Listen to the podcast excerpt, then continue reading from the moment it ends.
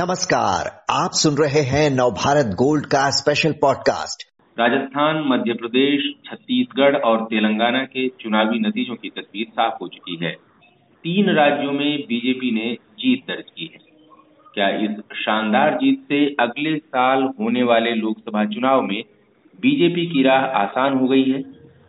कांग्रेस ने जैसा प्रदर्शन किया है, उसके लिहाज से इंडिया गठबंधन में अब उसका क्या भविष्य है? ऐसे कई पहलुओं पर चर्चा के लिए हमारे साथ हैं नरेंद्र नाथ जी, जो नवभारत टाइम्स के नेशनल ब्यूरो चीफ हैं। नरेंद्र जी, बीजेपी ने मध्य प्रदेश रिटेन किया, छत्तीसगढ़ और राजस्थान कांग्रेस से छीन लिए। क्या इसका ये मतलब निकाला जाए कि अगले साल होने वाले आम चुनाव में बीजेपी की राह आसान हो गई है और कांग्रेस अब उसके सामने कोई बड़ी ताकत नहीं रह गई है? निश्चित तौर पे आप, इसके दो पहलू हैं। अगर आप इस तीन राज्यों के नतीजे की बात करेंगे तो एक, इसलिए कहा जाता है, आम चुनाव से जोड़ा जाता है कि आप ठीक इससे सौ दिन बाद लोकसभा चुनाव की, लगभग सौ दिन बाद लोकसभा चुनाव की अधिसूचना जारी हो जाती है। पता है कि अप्रैल महीने लोकसभा का चुनाव होता है। तो ज़ाहिर सी बात है कि महज सौ दिन पहले तीन राज्यों की विधानसभा चुनाव हो तो उसका असर नहीं हो।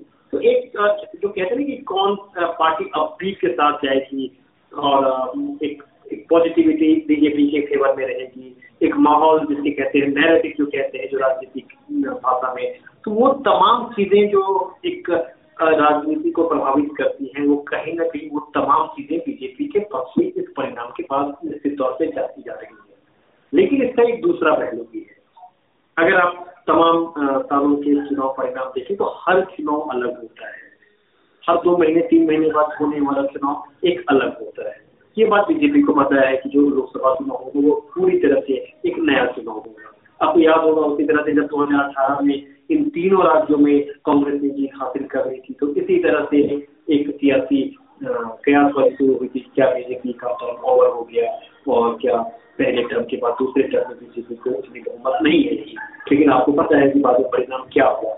हाँ तो इस तरह से कह सकते हैं कि जो एक बेस और जो एक कह सकते हैं कि एक जहाँ पे एक पहल लेने की बात है तो बीजेपी ने पहल ले ली है। उनके पास एक निश्चित तौर पे आम चुनाव से पहले जो बर्फ़ उनको चाहिए थी, वो बर्फ़ मिल चुकी है। अब होगा क्या होगा, वो तो अब आने वाले समय में जी नरेंद्र जी प्रधानमंत्री नरेंद्र मोदी और गृह मंत्री अमित शाह की जो जोड़ी है, जो इनकी कार्यशैली है, जो रणनीति है, जिस तरह से ये काम करते हैं चुनाव के लिए, क्या लगता है आपको कांग्रेस तो एक तरह से हारी है, उसका मनोबल थोड़ा डाउन होगा, लेकिन ममता बनर्जी हैं, अखिलेश यादव हैं, तेजस्वी यादव हैं, नीतीश कुमार हैं, नवीन पटनायक हैं, अरविंद केजरीवाल हैं, एम के स्टालिन हैं, पिनाराई विजयन हैं, ये जो नेता है, कतार है क्या ये लोग चुनौती दे सकते हैं मोदी और शाह की जोड़ी को? इसमें थोड़ा सा मैं और कुछ जोड़ूँगा कि हाल के समय में एक बीजेपी के लिए एक चिंता की लकीर जो उभरी थी, वो हाल के समय में जो हम लोग देख रहे थे, खास करके कर्नाटक और हिमाचल प्रदेश में हार के बाद। तो यह सवाल उठने लगा तो ये सवाल उठे थे कि मोदी फैक्टर अब राज्यों में उतना प्रभावी नहीं रहा।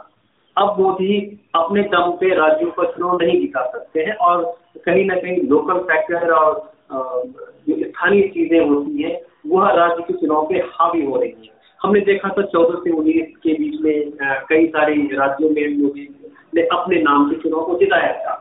लेकिन जब ये सवाल उठे तो यह तीन राज्यों का चुनाव उस लिहाज से बेहद अहम था। क्योंकि आपने देखा हुआ तीनों राज्यों में बीजेपी ने अपने सीएम उम्मीदवार घोषित नहीं किए आधिकारिक रूप से कहा कि तीनों राज्यों में मोदी के चेहरे पे चुनाव लड़ा जा रहा है।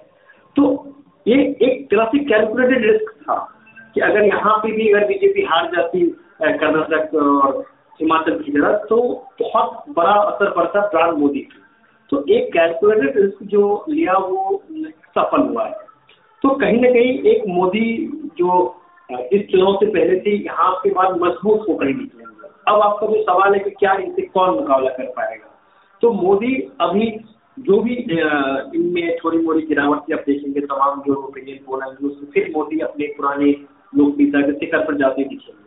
तो इनमें आप जो विपक्ष को भी एहसास है कि शायद इंडिविजुअल के स्तर पे वो मोदी का मुकाबला तो नहीं कर पाएँगे तो कहीं ना कहीं उनकी एकजुटता या एक टैक्टिकल गठबंधन और कहीं ना कहीं एक जो जिसको विपक्ष की एकता कहते हैं, उसी बदौलत आप जीत सकते हैं और एक चेहरे के नाम पर मोदी को हरा नहीं सकते हैं। अब आने वाले समय में अब विपक्ष को भी अपनी रणनीति में फिर से बदलाव करने करने के लिए मजबूर होना पड़ सकता है। जी, आप कह रहे हैं कि एक टैक्टिकल गठबंधन की ज़रूरत है, विपक्ष को अपनी रणनीति बदलने की ज़रूरत है, मिलजुल कर काम करने की ज़रूरत है, लेकिन कांग्रेस जिस तरह हारी है इंडिया गठबंधन के भीतर अब कुछ क्या हो सकने की संभावना दिख रही है आपको?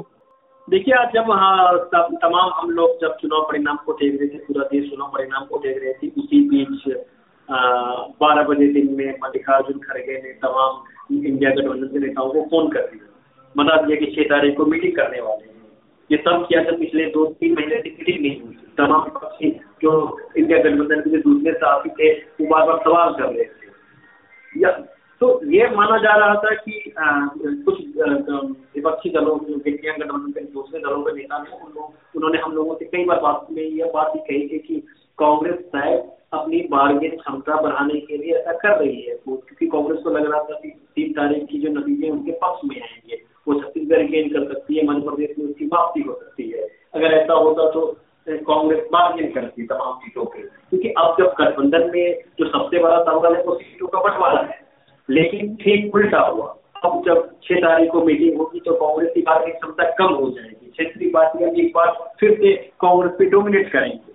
तो अब जो छह तारीख को मीटिंग होगी, उसमें सीधे तौर पर देखना पड़ेगा कि क्षेत्रीय दलों के दबाव को, क्षेत्रीय दलों के जो अब सीटों पर उनको जो डिक्टेट करने की कोशिश को कांग्रेस कितना स्वीकार करती है और कितना कॉम्प्रोमाइज करती है, इस इंडिया गठबंधन उसी दिन तय होगा। लेकिन ये तय हो गया कि अब कांग्रेस इस गठबंधन पर आम चुनाव तक उस तरह से डिक्टेट टर्म नहीं कर सकेंगी, जैसी कुछ हाल के कुछ समय में उन्होंने ज़रूर किया जी, इंडिया गठबंधन के भीतर कांग्रेस की पोजीशन कमज़ोर हो गई है, ऐसा आप कह रहे हैं। बीजेपी के लिए दक्षिण भारत की तरफ़ नज़र डालें तो कर्नाटक में हारी, तमिलनाडु में उसके लिए कुछ खास नहीं दिख रहा है, तेलंगाना की तस्वीर सामने है केरल विधानसभा चुनाव में उसने पूरा ज़ोर लगाया था, उसे जो मिला सबने देखा है।